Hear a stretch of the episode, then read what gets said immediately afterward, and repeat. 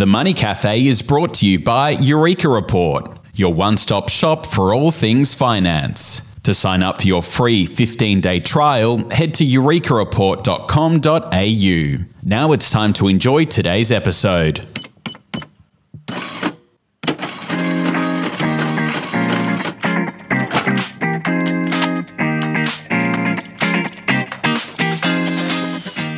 Hello, I'm Alan Kohler, founder of Eureka Report, finance presenter on ABC News, and columnist for New Daily. And I'm Stephen Mayne, contributor at Eureka Report, founder of Crikey, shareholder advocate, and City of Manningham councillor. And I am James Thomson, Chanticleer columnist at the Australian Financial Review. And we are the, Money, Cafe. in the three man chorus. Three of us here today, everybody, and we have a bit of an audience. We have Will, Nick, and Sophia. G'day. Hey. Well done. We Thanks for sold out the Albert Hall. in. And we have another table of accidental audience. we appreciate them too. So we'll try and keep it down for them. it's not hailing either, which is good. so here we are at the end of 2022. And So Parliament is sitting Parliament this is late sitting in the year day. for the first time since 1993 when they were called back to pass the Mabo legislation. So the energy crisis has taken us deep into December for a right. fix. Yeah.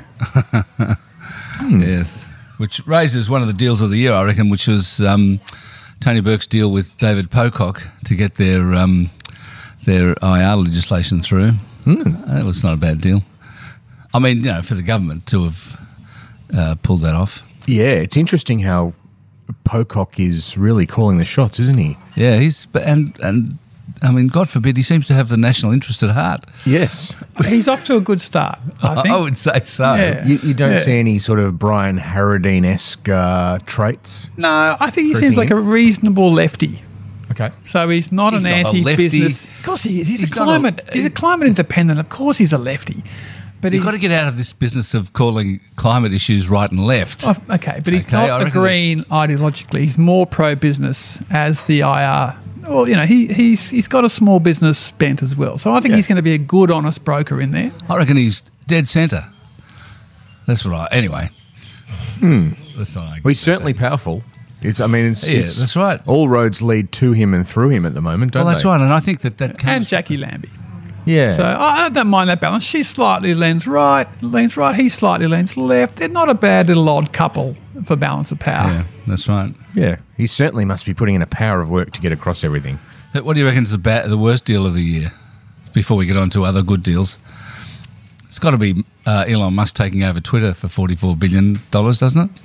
It would I mean, because it's crashed the price of Tesla, apart from anything else. Correct. Not since Rio Tinto paid $44 billion as well in uh, 2007 for Alcan.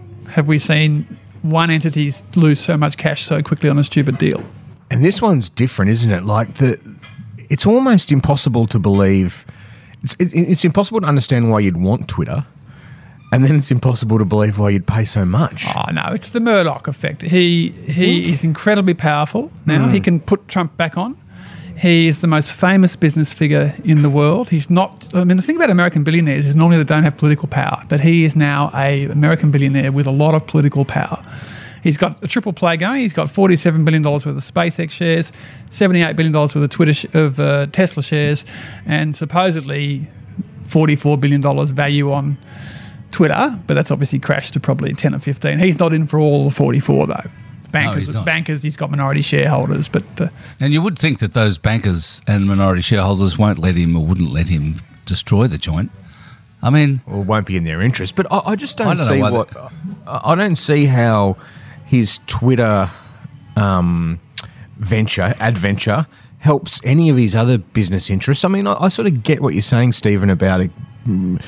Gives him power, but is it is it a real? Is it much of a real type of power? I don't know. oh, he's got his fame and power. I mean, everyone is talking about him every, all day, every day. I mean, you People know, were doing that anyway. I mean, what, what's he gained? I mean, the A Murdochs. The Murdochs used to be the most powerful family in the world. I'd, I'd, I'd argue that Elon Musk is is rivaling the Murdochs now for global power and prestige. Yeah, but Murdoch's power rose, rises from the uh, ability to tell editors what to put in the newspapers, right? Musk can only uh, pull people off. He can't tell them what to write in Twitter. He can't actually use Mur- Murdoch uses his media as uh, you know as a as a as a force. Can Murdoch Right, but can, can, but can Elon Murdoch can't do sound off about Apple and get a personal visit around the, the Apple campus by Tim Cook just by making a few noises? That's power. oh, okay, but I know, just don't he's think he he's launched against He the thirty percent Apple tax. He can't use Twitter in that way.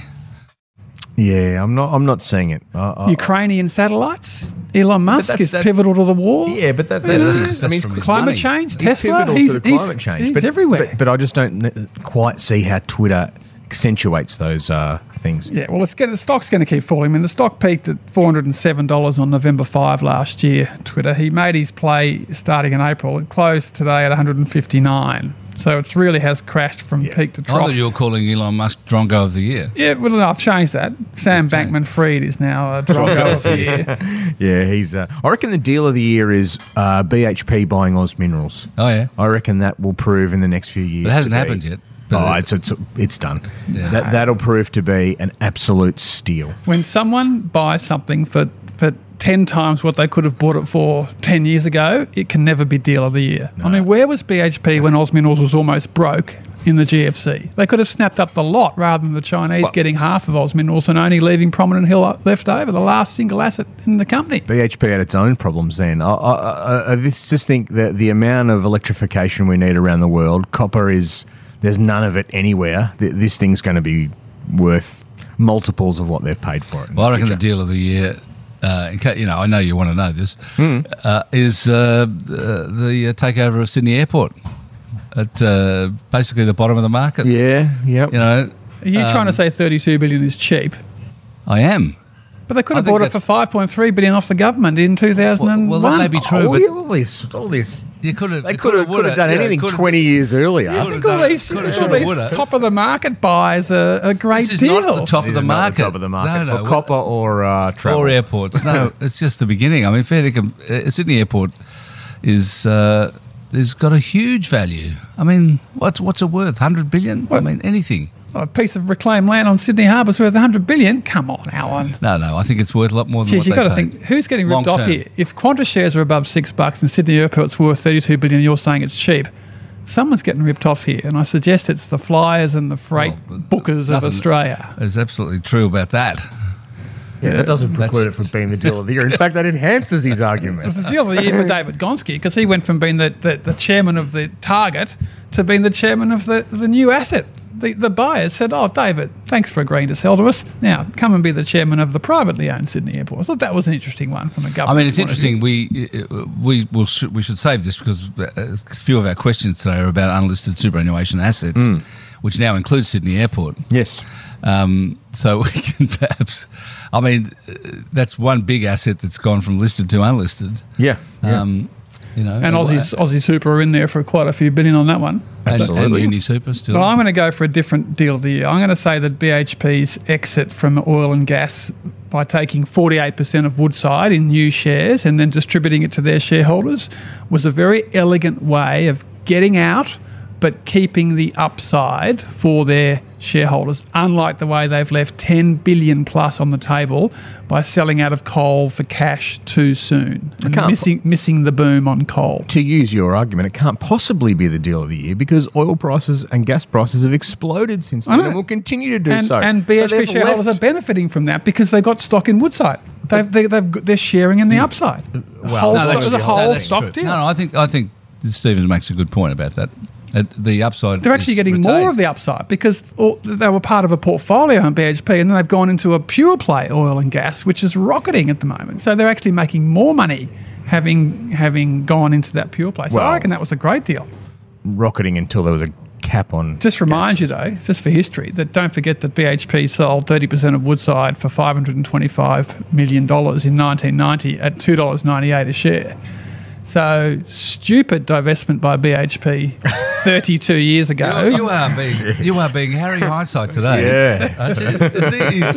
He's- Unbelievable. He's all about the hindsight now. Um, okay, so talk, speaking of which, what's your worst deal? What's your worst call of the year, James? Oh, my worst call of the year is easy because I had to pay up to you, and I said Josh Frydenberg would hold the seat of Kooyong in which we currently sit. And he didn't, and I had to pay you twenty dollars. So that was uh, not only my worst call, but my least profitable call. Well, and that's why Josh Frydenberg is one of my drongos of the year because not only did he try and kill off the proxy advisory industry, Yes. and then uh, back, backed Morrison, who secretly took his job. He then somehow couldn't persuade 54,276 people who preferred Monique Ryan over him. And that led us to having Peter Dutton as opposition leader. So thanks very much, Josh. Yeah. Uh, Um, yes. That's a fair nomination for That's Drongo of the Year. I reckon I've got you both covered on Drongo of the Year, though. Uh, Geoff Bainbridge, the former CEO of Lark Distilling, Yes. uh, who, of course, um, claimed that he'd been filmed in his undies smoking ice as part of an extortion attempt. When uh, media reports later suggested that he might have been smoking ice in his undies in his own house, uh, and he spectacularly quit Lark. Yes. That Lark's was a- down about fifty percent. That was a good Murdoch hit. That was Well, it was breaking good- that story. good- that was good. That was good that was journalism, good yeah. journalism. Had to be exposed, and he is OUT out. I got another Drongo of the year. Well, Scott Morrison for the multiple min- ministries. I mean, Yeah. that was just appalling. And then Lachlan Murdoch for, for suing Crikey and demanding that we answer 180 of his questions in the federal court, whilst he imposes a one question limit on shareholders at his AGMs and analysts at his earnings call. What a hypocrite. What's going to happen in that Crikey action, do you think, Stephen? Uh, well, it's a nine day trial leading into Easter next year. Um, even if Crikey goes down for two or three million, including costs, I still think they win just from the global publicity, increase in subscriptions, donations. I mean, they've had 600,000 donated Right. through a GoFundMe. Okay. Imagine what's, what's going to happen when it actually goes to court for nine days and Lachlan's giving evidence. Hmm. So I, I can't see how it doesn't settle. Lachlan would be mad to run that. Why would he go to court? I mean, honestly, it'll We're be, in it'll media be Ben. Robert Smith all over again. I know, I know. It's Yeah. just, it's just, Won't it? it's just Yeah. crazy. Yeah. Who's the business personality of the year, Alan? Oh, it's hard to go past Andrew Forrest. it's interesting. really. I agree. Um, just he, the big play for CWP, I think, is really interesting. Yeah. We've been telling Um, him all year to stop spending Fortescue's money on his green dreams. And and, and he followed our advice. he and he's followed our gone. He's written the biggest personal check ever by an Australian, and he's written a check of four billion to buy to be the biggest player in renewables. He's put his money where his mouth is, Mm-hmm. Yep. which is good on him, I say. Big deal. Dan Andrews does not need to set up the SEC. Twiggy's going to do it all for him. And the other person I'd like to mention in terms of business person of the year is Sh- uh, Shemara Wikramanayake, um, CEO of Macquarie, who just quietly gets on with it. She's the highest paid executive in the country. She's never sold a share in Never 30 sold a years. share. She's got 300 million dollars worth of shares. She just quietly runs Macquarie. You don't see her much in the press, you know, um, but she just gets on with it. Macquarie's just going from strength to strength. I think that um, that's there's kudos there. I had a coffee with Laurie Cox the other week, the former chairman of the ASX and a long-time director at Macquarie, and he could not sing her praises highly enough. Just says she she she built the house, she works like a trooper, she is a genius. Yeah. even better than Nicholas Moore. yeah. I- I've got a. Uh, uh, this is not business person of the year, but business personality of the year. I reckon the most interesting person's Alan Joyce. You look at Qantas; he's been uh, absolute fury in the middle of the year about their, you know, delays and treatment of customers, treatment of staff. Qantas is up forty five percent since the middle of the year. Um, four four hundred million dollar buyback. I I just think it's fascinating that this the sort of white hot rage against Joyce. He's he's come through that um, and I delivered do- some big money for shareholders. I do love it how they've reported seven billion dollars of write-offs in three years. They've claimed they've got negative negative net assets, and the market cap's over ten billion. Yeah, well, there you go. Joyce is the single best CEO I've ever seen on the stand, whether it's at a parliamentary inquiry, whether it's copping a grilling from the unions and all sorts of people at his AGMs. He has an answer for everything. I've never seen a CEO so across the brief in such a politically contentious, consumer contentious, complex safety. He, he is a genius in my mind. No, it's just uh, just an interesting. You get to the end of the year and you think, I, I can't decide whether he's whether he's had a great year or a terrible one. I mean, not everyone has you know a, a catchphrase you've been joiced coined about them, but um, Hmm. it, it's fascinating he probably gets to the end of the year and been, goes. he's been running the place for a while too. Oh, he? this is Ten- he's basically in the twilight of his time. Yeah, he's there. done Sure. 10 years, Yeah. you know. So he, he's more. up there with uh, Shemara, um, uh, Brian McNamee. you know, Your, in the, your in the- man Scott Charlton. Yeah, yeah. Well, I mean, uh, Monopoly toll roads, though, it's pretty. It's much simpler than running Qantas. Yes, I'll tell true, you. true, So- yeah, but just in No, I'm going to go for a different business personality. I'm going to go for an international. So Bernie Arnault has just Ooh. replaced Yeah. Mus- Musk as the richest man in the world. He's a 73 year old Frenchman. He's done Mm. it without some government monopoly. He was a property developer in France who bought Christian Dior in 1984 off the French government. I don't know how the government owned Christian Dior. Right. He became executive chairman with a wrote a big check of the public company in 1989. He's been executive chairman for 33 years. His stakes now worth 188 billion. He lifted profits by 30 percent. Uh, to six billion euros in the latest half. Hmm. I just wish he'd pay back the six million in JobKeeper that he took. He did not need to get on the JobKeeper rule Really? when he's worth 188 billion. Yeah. Yeah Wow. Yeah, that was famous. and he backed Macron.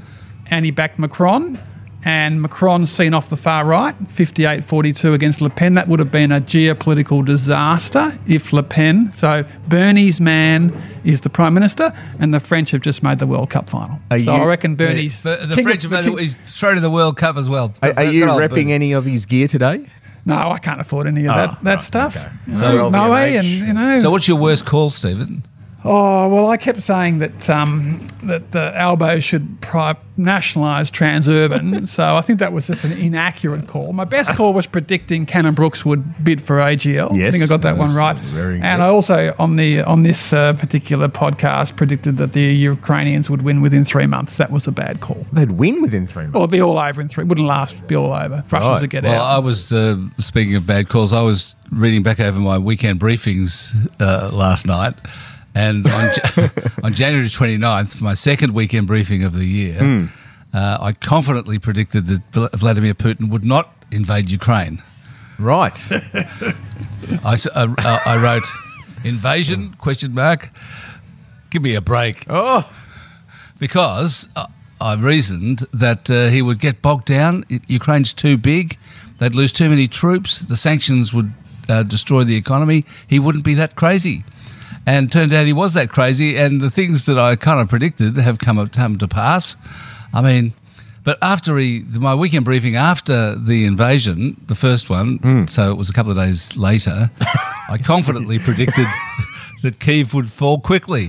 right? And here we are in December, and Kiev has not fallen, and and uh, uh, Russia couldn't even hang on to Kherson. Kherson, Kherson. Curse on. All right. Well, give us your tip. Where where are we in twelve months' time with uh, Russia Ukraine? Well, no What's happening? There's no point in me giving any tips at all. I got, I've got no idea about anything. um, I think it's You're- still dragging on in 12 months' time. Nah, I think Putin is gone, and You uh, got- You're getting this on tape, Greg? yeah, yeah, Keep I- I'm talking. saying Yep. that Oh, you- uh, you- you- Putin, that- Putin, there'll be regime change in, in Russia, and Oh, oh, Nav- yeah. Navalny will be prime minister in 12 months' time. Those- In the in that briefing after they invaded, I also predicted that Putin would be subject to an uprising in Russia. Yeah, well, I'm with you on that. Clearly, will not now happen. It's more likely in Russia than China.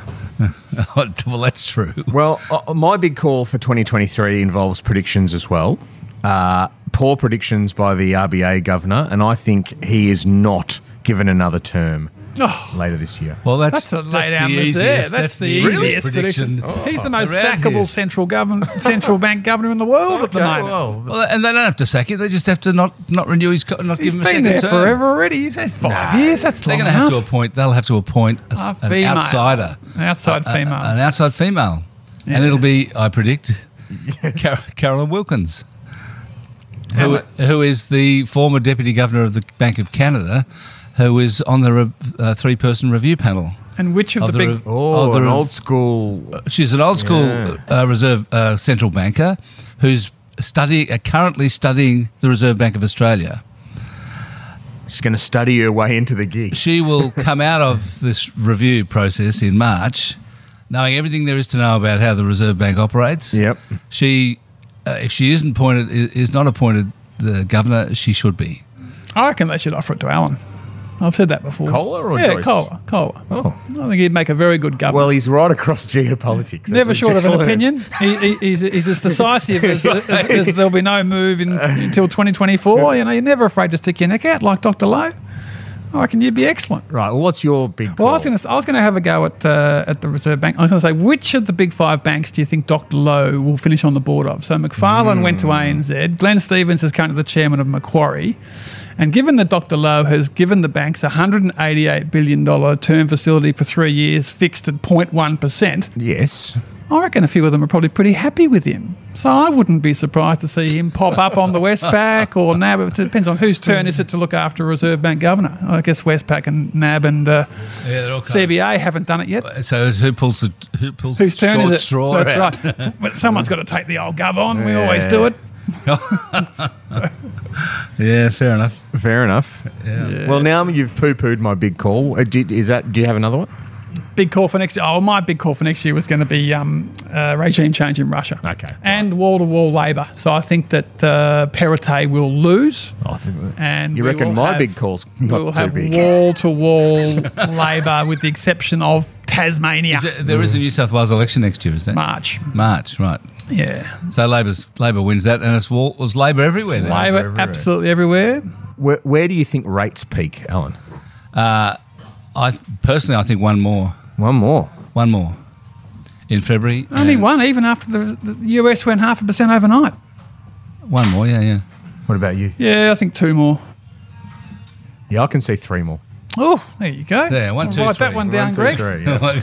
N- we None of us have said whether it's 25 or 50. Oh, no, so we've I- got, I- a, we've got wiggle Oh, room. I No, think we we- get to three point eight five percent. We're uh, we're down to twenty five. 25. So Yeah. yeah, yeah We're I'm saying another 0.5. So I reckon the peak will be three point three five. I can't see why they would need to keep going. It's absolutely. I mean, I think they could uh, justifiably stop they now. stop. I agree they should stop now, but they, won't. They could absolutely stop now, but probably won't. Wages running at five to ten percent. Everyone I speak to, they're not stopping now. Nah. No way. Yeah, fair enough. Yeah. No way. Um, Now, I wanted to throw, before we go to questions, throw in the worst AGM speech of the year was Ruslan Kogan, founder of Kogan, who stood up and said, All I'm doing by standing up here is proving that I can read. So if you want to see my speech, have a look at the ASX announcement. And he sat down. That's literally the best AGM speech. He literally just said, right. "Go and read it somewhere else. I'm sitting down." So he didn't deliver an he didn't deliver an AGM speech. He just And bought- posted what and- he might deliver and then told everyone to go and read it. That meant he gave more time for your questions. Well, thanks, Russ, and that was great. and you- they shut them down prematurely as you, well. Did bet you ask did. them some uh, him, Ruslan Kogan, some pointed questions? Well, a, a couple, but um, I was I've never seen a, a CEO do that before. What, what, what do you think? J- just while we've got you on AGMs, like, do you think we've got the balance right between hybrid and uh, in person? Like, hybrid's the way to go, isn't it? We don't want to virtuals. I have to admit, I don't know why all these institutions and proxy advisors keep voting down virtuals. Really? I love virtuals because they, they have to deal with your questions. When they do a hybrid, they can let the room dominate and they can then sort of cut off the at home people. oh, surely you need to see but the but whites I of their I, I love, eyes. yeah, I love hybrids, but you know they still have the option of doing physical. So all the billionaires like like Twiggy Hmm. and uh, Kerry Stokes and Solly Lew, they don't allow online questions. They Right. make you and Gerry Harvey, they make you turn up. So there's too much wiggle room now. I think they should make the law hybrids. yeah, me too. All right, question time. Oh, the other big call to make for the only other call to make for 2023 is that um, the Michelle Levy review of financial advisors will actually make a big change. It'll change. It'll get rid of the best interest duty and replace it with uh, um, good advice in quotes. Yep. That you have to give good good advice, and I'm hearing from the industry that this might result in the banks getting back into financial advice. Yeah. and I'm not sure about that, but but there's a bit of a uh, there's a bit of a sort of discussion about that going on. I, I- yes, I mean we heard from a bank CEO recently, and he was pretty he was pretty nervous about that. I, I think they might get back into it with some sort of affiliate arrangements, you know, so they'll they'll have uh, a program with one of the big advisors. It might give AMP and Insignia, which is IW IOOF's new name, a bit of a boost. Um, but I think that advice will be coaching rather than full financial planning.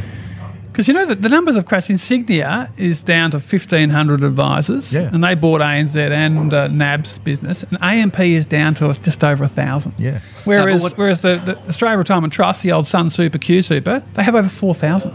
So industry, uh, industry funds, though, it's right? not it's not that sort of full blown But I, sort of. I, I think that that super fun model of, of not the full blown advice, but some sort of coaching. What are your goals? Let's work through it. Here are some ideas. That's Yeah. where we'll get to. Yeah. That's, that's But- not a bad thing. But also the, the, the change that Michelle Levy will probably bring about um, will enable more uh, robo advice, Yeah, yeah.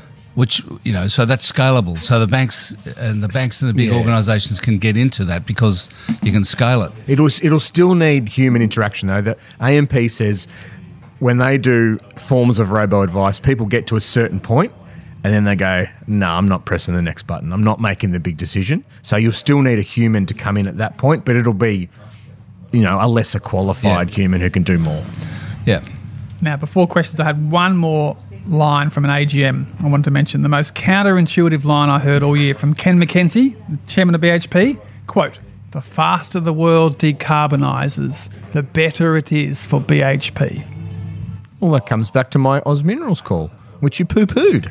Oh, I'm just saying they overpaid for it. That's all. It was too late. Ten years too late. But that is, isn't that interesting that they're saying so they're out of coal, and they're now saying that the faster it is, the more money we make because Yeah. they're in potash and Copper. they're in copper and nickel and all the stuff for electrification. Yeah. Yeah. Except lithium. yeah, I know. You would you would have thought they'd say that if they were huge in lithium, and they haven't really made that. No, play. we, they don't we want. James and I actually pinned down the CEO uh, on this subject over dinner once, and um, you know uh, he was saying, uh, quite uh, understandably, saying that there's not enough scale. All the products are too small. Uh, the mines are too small. There's the the industry's too small. I mean, I, And I there's don't too think much lithium. They should have bought Allkem, which is now worth ten billion. That's that's the that's the Orocobre or whatever it was called, uh, um, uh, and Galaxy Resources Yeah. formed Allkem, which is ten percent of the world's lithium market. Market cap ten billion. BHP should buy them. Rio Not Rio Tinto Minerals. Rio Tinto likes lithium. That they might be the one to buy something big, but it won't be BHP. They do not believe in lithium. Yeah, they're not, they're not interested. Yet they claim they're all you know. Yeah, well, well, the world's going to need a lot if more they're a copper, miner, they should be. If they're the world's biggest miner, they should be in lithium. Um, Questions. questions, Steve. Uh, Ryan's first question. Presumably, this is Ryan Stokes. Curious to hear your take on the Stokes Boral takeover now that the dust has settled. Note that their ownership is at 72.6% after the exchangeable bonds arrangement in October. Is the next logical move complete ownership? Stephen. No, look, Stokes overpaid for Boral, so he bid seven dollars forty a share. He only wanted to get to sort of thirty five percent, and he suddenly found himself at seventy. So he had to take out the world's Australia's biggest ever margin loan at seven point two six point two billion dollars. He then had to do a fire sale of Boral assets to pay the bank back. So he sold off $5.8 billion of Boral assets, mainly in the US, did a $3 billion capital return. That paid back, what, $2.72 a share. But then Boral's remaining businesses, the EBIT was down 32% this year, so he clearly overpaid. So I think he's probably down five or six hundred million by by buying Boral, and he's regretting it. Nope. Definitely not regretting it. Uh, he's paid off that giant loan. Uh, the the profit was down badly this year because of floods and supply chain issues. It- It'll bounce back, and Boral helps their wider business. They got Coates Hire, a range of industrial businesses. The, this is a long term play. They'll be fine. You know when you realise when a bloke is seriously rich, when you, you go to the Northern Star AGM, which is the big gold mine at Kalgoorlie Super Pit, and you see Stokes's private company Wroxby is in there with $107 million worth of shares. And you say, oh, he's just got another lazy 107 million, which he's, he's put into the biggest Perth-based gold miner. That, that is a seriously rich person. Same with Gerry Harvey. He pops up on all sorts of share registers. Uh. I must say, Ryan, Ryan's. Um, I know you, you mentioned Lachlan before, but Ryan's a smart dude. I like He's a- Ryan he's a Stokes. I actually, I actually like him. I think, I think he's guy. the most well-adjusted of all the kids of moguls.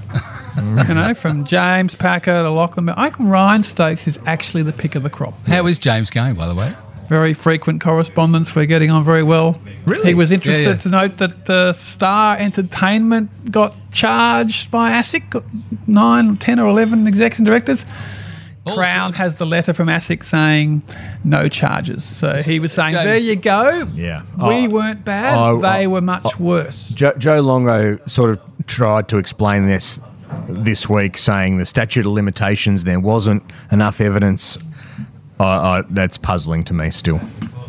Well, James, all through the night, Stephen's phone pings with uh, with uh, messages, Messages. from from James Packer. Right. Isn't that right? Fine Australian. There you go. Okay, so we've got three questions on unlisted super assets. Yep. Do you want to go through them quickly? Yes, Alex says, I'm in my late 20s and I'm- I'm with Australian Super and a high growth investment option. I've been hearing about how overvalued these funds' unlisted assets are right now. This has me a little nervous. Would it be wise to move my super to these unlisted assets? Out of out of these unlisted assets and into something like listed equities? Do funds like Oz Super even allow me to opt out of unlisted investments? Is it a good idea? Joe says, do super funds use their unlisted assets, toll roads, private equity, that kind of shit to maintain, inflate their unit price during a downturn or a bear market? And uh, another one on much the same Yeah, topic. so I'm going to defend Aussie Super to start with. So with 258 billion spread across one- 2.7. So the three questions are Alex, Joe, and Tom. Yes. so that we know. yeah. So I'm, I'm going to say don't don't run away from Aussie Super like it's some crypto exchange. I mean they are they are they've got 2.7 million members for 10 years. Their balanced fund has re- delivered 9.32 percent a year.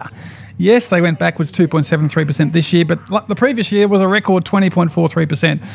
Their outperformance has primarily come from the unlisted space. Um, anyone can buy listed equities. They are experts now. I mean, sometimes I think they're overpaying, like 32 billion for Sydney Airport, but it's all pooled, it's diversified, it's global, it's different asset classes. If some airport gets into strife, there's some toll, toll road somewhere which is booming. So I, I, I would I would say they're a, they're a great operator, and I'd stick with them. Yeah, I agree. I, Good I scoreboard. certainly don't. uh, You know, if the the the MTAA experience ten, you know, twelve Yeah. years ago or so, where they went basically went belly up, uh, was because they put far too much into it, and uh, Mm. Yeah, they were like 50% in un, in illiquids. Well, they are, but so They were, but, yeah. but, but so are a So lot are of these guys. So are these guys now. So fifty percent's become the standard unlisted allocation. But that's fifty percent liquidity. Imagine if banks had fifty percent liquidity. I mean, that's actually a lot of liquidity at fifty percent. Well, That's a lot of bonds and shares you can sell if you have a run on you to manage. Yeah. I think Alex is fine in a. He's late in his late twenties. He shouldn't be moving out of a high growth investment option now. Absolutely now is not. not the time to get conservative, Alex. Um, I I think it's just good. I reckon these questions are good. People are thinking about these risks. You don't have to. You don't have to panic about them, but you need to think.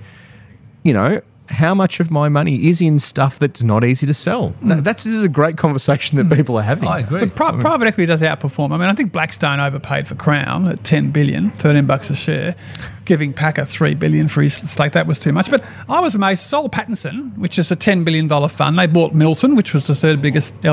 Mm-hmm. They've gone from 70 million in private equity to 700 million in private equity. So even the traditional LICs in, in the case of Milton Soul Patts is actually shifting out asset allocation into private equity because the returns are superior. But it's Yeah. going to be an interesting few years for private equity. I mean, 40 years of falling interest rates is great for leveraging up returns, right? And now interest rates are going the other way. Not every operator is going to deal with that new environment. There's going to be some serious blow-ups. But it, private equity is a beautiful model.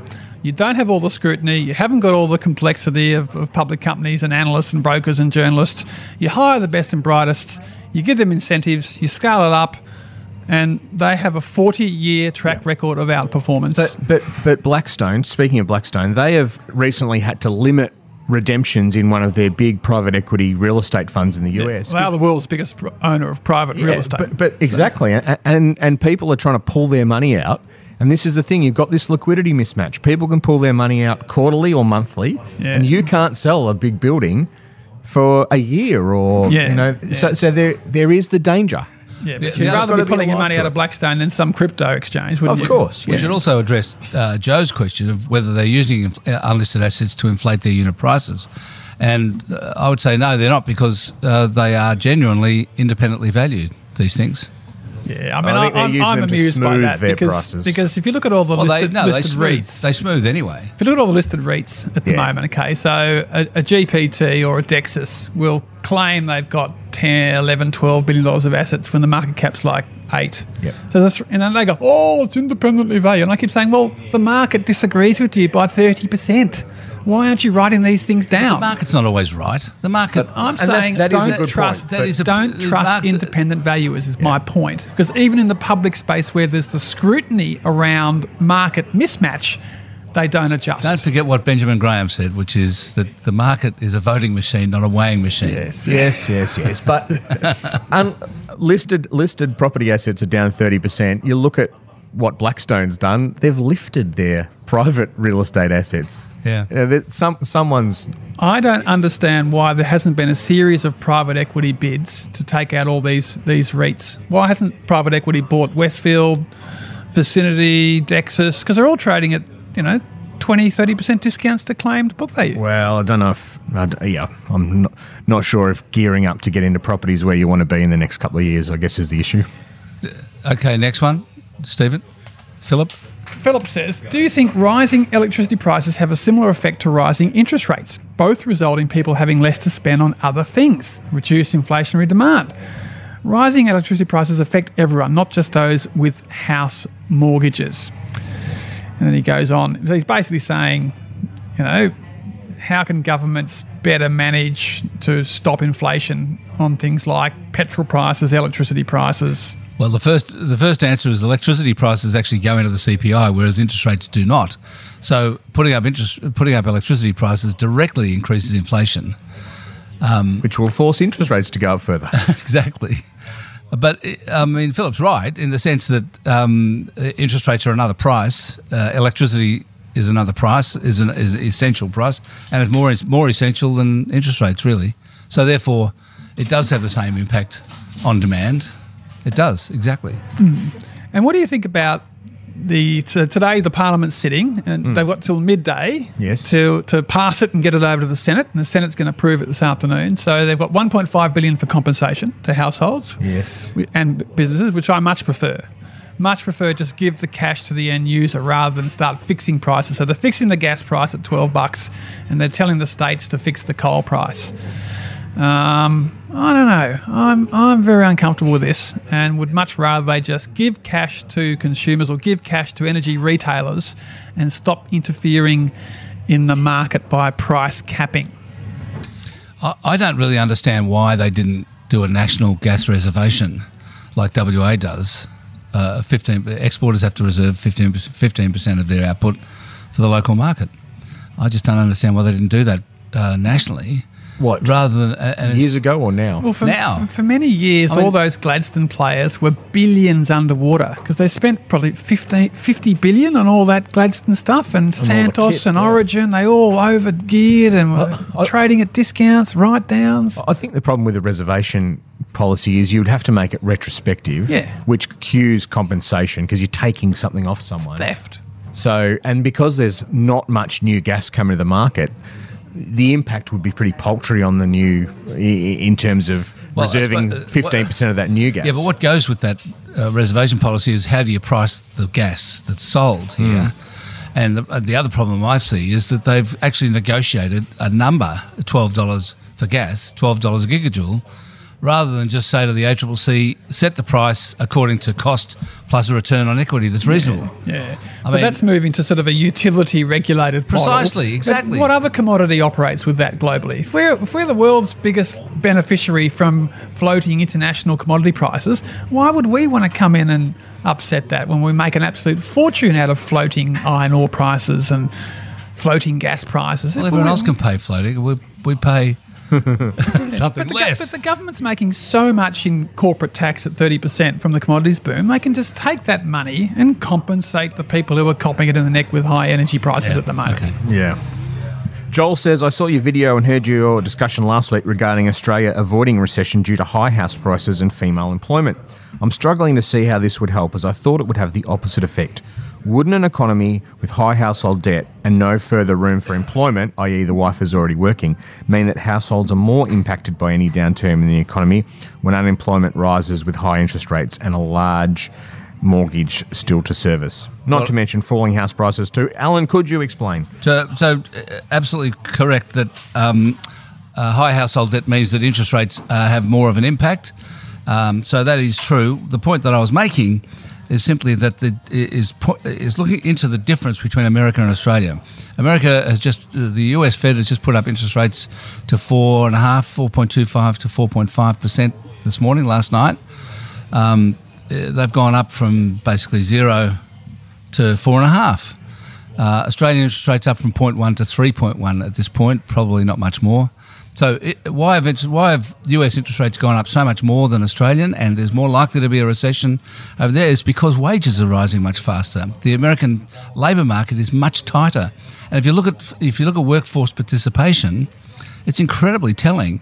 Uh, workforce participation in Australia has bounced back to above where it was before the pandemic. In the in the US, it's still well below what it was before the pandemic.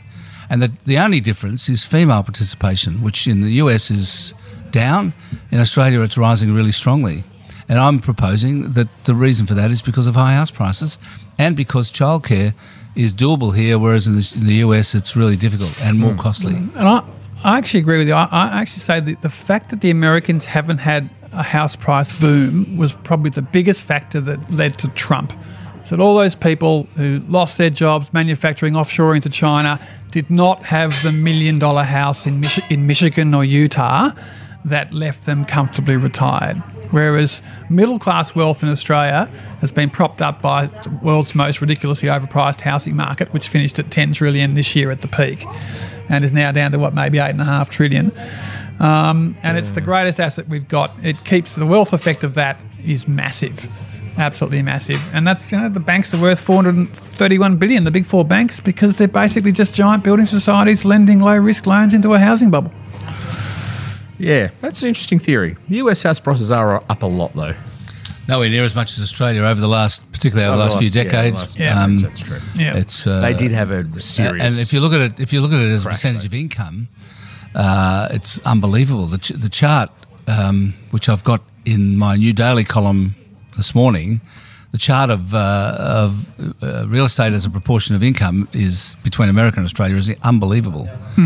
Um, so check it out. Ewan, can you discuss possible black swan events of 2023? If one occurs, would you liquidate all shares to cash or r- write it out? My list, says Ewan.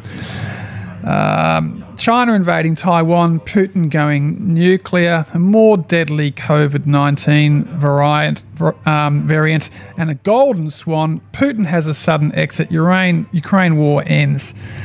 Uh, and I said yes, and Navalny gets out of jail and becomes president. His wife becomes prime minister. Russia joins the Quad and contains China, and China says, "Too good, well played. We'll leave Taiwan alone, stop protecting North Korea, and call elections for Hong Kong." So that's my uh, golden swan. What are your black swans? I didn't catch and- all that, Stephen. well, the golden swan is obviously the reverse of a black swan. If something happens that's fantastic for the world, so that's a Russian coup, and then China puts down its, uh, you know, right? If Russia and China give up on conflict, that is the ultimate golden swan for the markets in the world. But what are the black swans that could hit us? Do you reckon? Well, as as Ewan says, um, the whole point of a black swan is you don't know it's coming. yeah, So um, we we don't know it's coming, such as uh, Leclerc uh, Cafe burning down. that would be horrible. I That'd think the, be go- the the black swan's something around some sort of bad thing in the credit market. The world is hugely leveraged, and if Yeah. there's if some bad thing So happened in the credit market, Britain that would be- defaulting on their 4.1 trillion Aussie debt, public debt, that would be a black swan credit crisis because they can't be bailed out by the ECB anymore because they're out. Yes. Yeah. I reckon we dodged one with uh, if if if Le Pen had won the election in France. I reckon that would have been a black swan because you would have had the biggest democratic power yet to go far right, and what that could have meant for instability in in Europe. How about uh, um, North Melbourne wins the AFL Premiership? That would be a black swan. yes, a black I mean, I swan. think I think China is the is the home of all coloured swans. you know, i- i- if the Chinese property market really cracks and they can't get out of COVID, then that would be horrible for Australia. You, Stephen's commodity tax boom would just evaporate. Hmm. Um, so I think that Chi- China is the home of the Yeah. uh, of the swans. um, Just on your just on your black swan, I read the other day from the Bank of International Settlements that there's eighty trillion dollars of derivatives yeah, um, that are off the books of the global banking system. yeah. I'd be more worried about that than than than the UK. Yeah. I think people come in and buy the UK debt. Uh, pu- uh, t- uh, For Ewan, though, if Putin goes nuclear, don't worry about liquidating your shares to cash. You've got bigger problems than that, my friend. And what about a climate black swan? So, a, a, a massive wave of climate refugees leading to civil unrest. Well, that's probably not next year, but it's not that far. That's the long term one, yeah. Yeah. Yeah. I mean, uh, everyone in Bangladesh is probably going to have to find somewhere to live. I mean, I think we've, I think we've answered Adam's question about caps on oil, pro- Yeah. coal, and gas prices. But Ant says, as part of a divorce settlement, he's recently come into over a million dollars in cash and six hundred thousand in super. I'm in my mid fifties and want to maximise investments and minimise tax, etc. I'm looking to get a financial planner or advisor. Ideally, I would want an independent one. But was rec- recommended one who works for Macquarie and another for Shaw and Partners. I'm worried they'll just fill me up with products, their products, to maximise fees. What are your thoughts? Do truly independent advisors exist? they do, um, but whether they're independent or they work for Macquarie and Shaw and Partners, the key point is to make sure you interview them um, carefully and ask them tons of questions and do not be diffident at all with these people. I mean, you hire, act as if you're hiring a cleaner. You want references. You know, you want to know exactly what they're what they're charging, how they're going to get. You know, The problem is, though, Alan, is the best ones are all flat out. It's like anything. You know, you want to find the best specialist in town, you've got to wait six months to get an appointment. I think Ant can be relatively confident they're not going to be loaded up with their own products. That- that- when- You're not allowed to do that anymore. You're not allowed to do that anymore. It is true, I think, that advisors from Macquarie probably more expenses, expensive than others. Maybe. I'm not Yeah. I mean, that'd be my guess. I would look at the fees too. Don't take a whopping percentage of the annual asset pool fee, pay per the hour, and just manage the conflict if they're getting transaction commissions, like brokers who the more you buy and sell, the more they make. Just manage that conflict so that you're aligned. And don't be afraid to pay up for a fixed fee to get genuinely independent quality Yeah, advice. but as Alan says, d- do, do your work. Treat it like you're hiring, you know, Yeah. someone in your business or mm. Yeah. But you can do lots of payments into super, and Aussie Super will get you 10% a year for, for 10 years. Well, they'll also give you financial advice. Yeah, that's right. So I, I, you know, ETFs, LICs. You know, do you even need one? Well, it depends. He's, you know, he's got a fair bit of money. I mean, he could probably do with a bit of advice to make sure he doesn't muck up the tax structure. Um, Fraser's got questions for each of us. Are we going to go through this? Yeah. So, um, a question for Alan. With all your videos and articles regarding housing, what's your opinion of the housing market in 2023? Um, he was fortunate enough to bur- purchase his first apartment four months ago with a large deposit in Brisbane. Um, so, uh, my view of the housing market in 2023 uh, is that it's clearly going to come down a bit more. Um, will, it, uh, the, will it be the consensus view of a 15% fall in national house prices? I don't know. I mean, I, I think it's worth.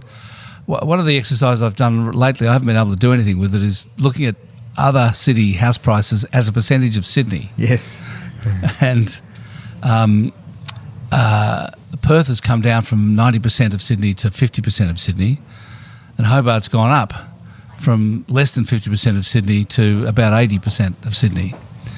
Um, there, there have been there are big shifts going on between various markets, and so for for one thing, you'd say is that there is no longer really a national property market.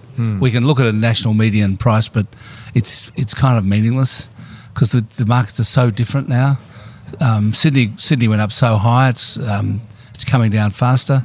But but other markets like Adelaide, Hobart, Brisbane, um, are all quite uh, okay at the moment because they didn't go up so much.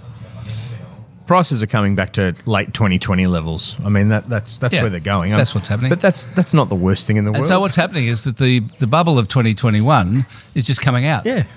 which everyone thought was silly anyway. It was silly at the time, And so- but quite a few people bought at the top, so they're going to be in trouble.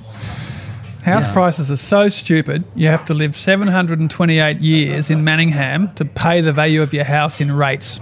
That's 1.2 million is now the average house in modest old Manningham. And the average rates are only 1800. Incredible value from local government. Incredible value. Now, James, this is for, for you. What's your opinion on investment bonds? It seems a low risk and tax effective way for long term investing to grow wealth outside of super. I'm in my early 30s and recently engaged an advisor, so I'm not looking for personal advice, just your general thoughts.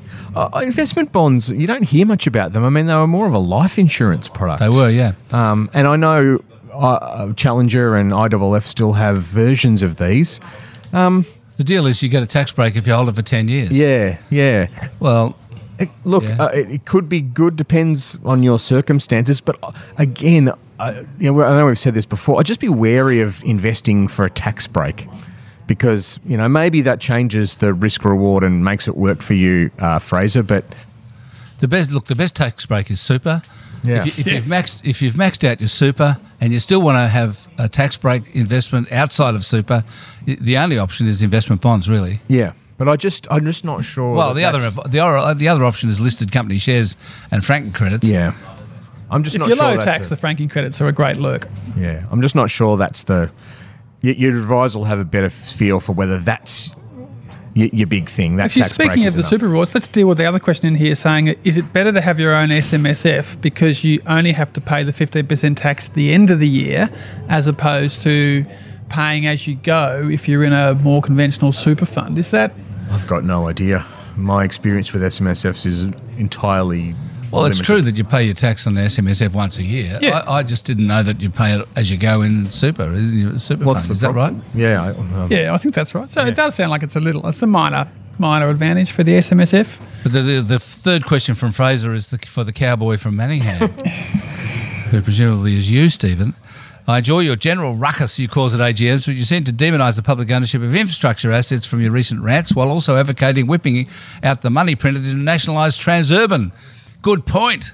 Well, all I was saying was I was objecting to Dan Andrews claiming he was going to recreate the SEC when it was Australia's most successful privatisation that, along with the gas and fuel, brought in $30 billion for Victorians and managed to deliver a service with 6,000 staff that was previously delivered by 24,000 staff. The lights stayed on and the prices were cheaper than Queensland, which still has government owned electricity transmission and distribution. And but I- compared with Transurban, where 99% of roads in Australia are owned by governments, mm-hmm.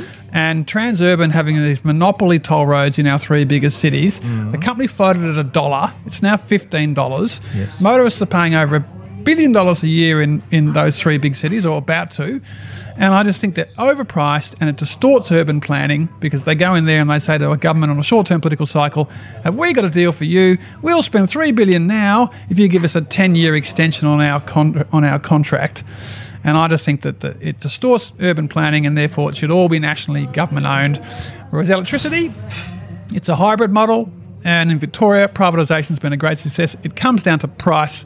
We got great prices when we sold Loy Yang Power Station for 4.85 billion to a dopey foreign consortium, and it's going to be closed in 2035, and they walk away losing billions. AGL.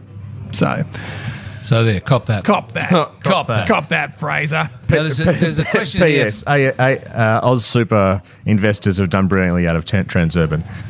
Oh, every shareholder has done brilliantly out of Transurban, and every government's been outplayed, and mm-hmm. every motorist's outcharged, Yes. overcharged. But there's a question here that looks like it's for James, but Oh. I suspect it's from James. Yes. I I'm think curious to as to you. where you get your information for all the many and very interesting charts you create. So I, I create I create very few charts, but I know you do That's create a the lot of. chart king. I do. Well, the thing is, I don't create the charts, or not many of them anyway. I do create some. How many get do they send to you? Do you get like hundreds of people saying, "Here, put my chart up"? I get some, but mostly it's just I'm on the mailing lists of all the investment banks, Hmm. and they send their their normal pieces out. You know, So do you go chart? Do you go chart fishing? I Or do. do the charts jump into your boat? That's the question, basically. both. So and I go uh, every day. I sit down at about twelve or one o'clock. Uh, and uh, go on what I tell my wife is a graph graph hunt, so she says, "What are you doing?" I said, "I'm graph hunting." so I got I got to go through all my emails. I then look on Our World in Data, Statista. The Financial Times has always got good graphs in their stories. Are there any copyright issues, or you can reproduce as anyone's long as I chart say with it's credit? as long as I put the correct source on the bottom. Yeah, which You're I more of a okay. chart curator than a charter maker. I am a I'm a chart magpie. Magpie. Oh, Nice. Okay. But you're the number one chart educator in Australia. That's a, You are. You're a I great have- educator it- by well, charts. That There's is a- just it's a- com- it is a heavyweight contest for that title too, so that's quite a That's compliment. right. No, I'm, Alan uh, first, daylight second. Daylight second. Daylight second. All right. Uh, well, breakfast is starting to come out. We're almost done. We're almost done. Well, This, Ian this last says- one's good though. Uh, Ian says it's appropriate that we have the three wise men this week. One thing that has always puzzled me in the Phil- Philip Lowe 2024 kerfuffle is why smart people such as yourselves ever took any notice of his statements. I mean, I know he's head of the RBA, but when I first heard him say that, my immediate thought was that'll never happen. Well, kudos to you, Ian. Yeah. Or more accurately, he'll walk back from that as soon as he has to. Someone who doesn't follow finance can be forgiven for taking him at face value, but surely you guys are paid to know better and to say the quiet bits out loud. Well, uh, s- sorry, Ian. I know what you're saying, but the the Reserve Bank governor has he's like a carpenter who turns up to your house with like three tools in his tool belt. He's got a hammer, interest rates. He's got sort of some pliers to squeeze the bond market every now and again, and then he's got his voice. Where he communicates things, he jawbones the market. He tries to say, "Don't do this," or "Do do this," or "If you do this, bad stuff's going to happen." What's the plumber equivalent of printing three hundred and fifty billion Oh, dollars? that, that's that's his pliers. That's that's that's twisting the markets around a bit. So what he says matters. The communications matters. It- It's one of their Yeah, but not- primary but tools. But it's not to be taken as a prediction. It's not it's, to be taken it's as designed prediction. to influence behaviour now. But once right now, once you lose the credibility in your communication, it's a problem. And you, and, and well, he's and- lost it. That's why he's exactly. not going to get another term. And, and I mean, not only was the 2024 uh, pred- prediction guidance uh, ill-advised, but then he's then he's apology. I'm sorry if you took any notice of me. That's just ridiculous. You're the you're the RBA governor. We've got to take notice of you no, but the question is, Ian's point is, why did we take any notice of him? because we're, we're, We're smart guys. we're- because we have to take notice of him. We- he's on behalf of the hundreds of thousands of people who hock themselves to the eyeballs following his advice, Yes. we're, we're part of the accountability Exactly. mechanism for the, the suffering out there from hmm. leveraged people who followed his advice. well said. I mean, if you, you talk about not being wrong for long, I mean, he's he's, he's wrong for two years He's in terms of what interest rates are going to be based on what he was saying. Let's just uh, finish up with le- the one from Craig. He's asking us to make some predictions. Oh, more. Yes. So We've already done a bit of that. Yeah, but we've got to predict. He wants us to say what is the official interest rate going to be when we sit down for breakfast this time next year. Mm-hmm. I'll say three point five. Three point eight five. I, I I think they lift and hold. What's the inflation rate going to be in twelve months' time? I'll say five. Yeah, uh, yeah, I'd say four point five. I'd say four. And where's the housing market from here? This is this is actually from Ali, not. Oh, it is sorry, it's Ali. Yes. Uh, so I think we're down seven percent. I think we end up down another ten percent from here. Another ten. So seventeen. Yep. Yeah, another five. Yeah, I'm, I, I guess I'll go with Stephen. Fine. Fine. Cop yourself. that. Cop that. Cop that. What about the stock market? Um, down ten percent from here. A flat. I think we're we're down maybe tw- as much as twenty percent in the first half of the year, and then we recover that. Which is what happened this year. We we fell, I think, twenty percent or close to it, uh, the middle of the year, and now we're flat. Yeah. So I think that happens again. and wages growth for the next 12 months. Uh, everything anyone is telling me is, says it's running at five to ten percent, and I reckon Yeah. that filters through for another year. so it, it, I'm saying it'll still be lower than inflation. So it'll never, it'll be, it'll be four, and inflation will be five. Okay. My, Alan? my wages growth, I know already, will be zero. Your own. Your own. Yeah. Well, Well, you got the power to give give us a pay rise. I hope we're getting a free breakfast this today. is this is priceless anyway. So It is priceless. We have good fun. So. Okay, right. well, that's it for the year. Thanks, everybody, for listening to us this year. We've uh, really enjoyed bringing you the Money Cafe um, from Leclerc Cafe in Hawthorn, and uh, it's been great. Thank you very much for, St- uh, for, uh, for Stephen and James. thanks, Alan. It's been terrific fun. A lot of fun. And I'd like to thank Greg and Maria, our producers. We're about to sit down and have breakfast with the whole team. Wouldn't happen without them. No, No, indeed, it would absolutely. not. It And Merry not. Christmas to everyone. Maria, oh, but that's the other thing, the big thing that happened this year is I stepped down as editor in chief of Eureka Report and uh, handed over to Maria, And that's a tough who is job. now running the show. She's got to crunch my 5,000 word columns down to 2,000 words every second week. It's bloody hard work, I tell you. Why don't you just file two thousand? I know. Stop get the, to stop speak with once the a verbal fortnight. diarrhea. Do some do some work yourself. You know, I move a motion that we have hour long mm. podcasts next year. You can't pack it into half an hour. I think people need to just have a short.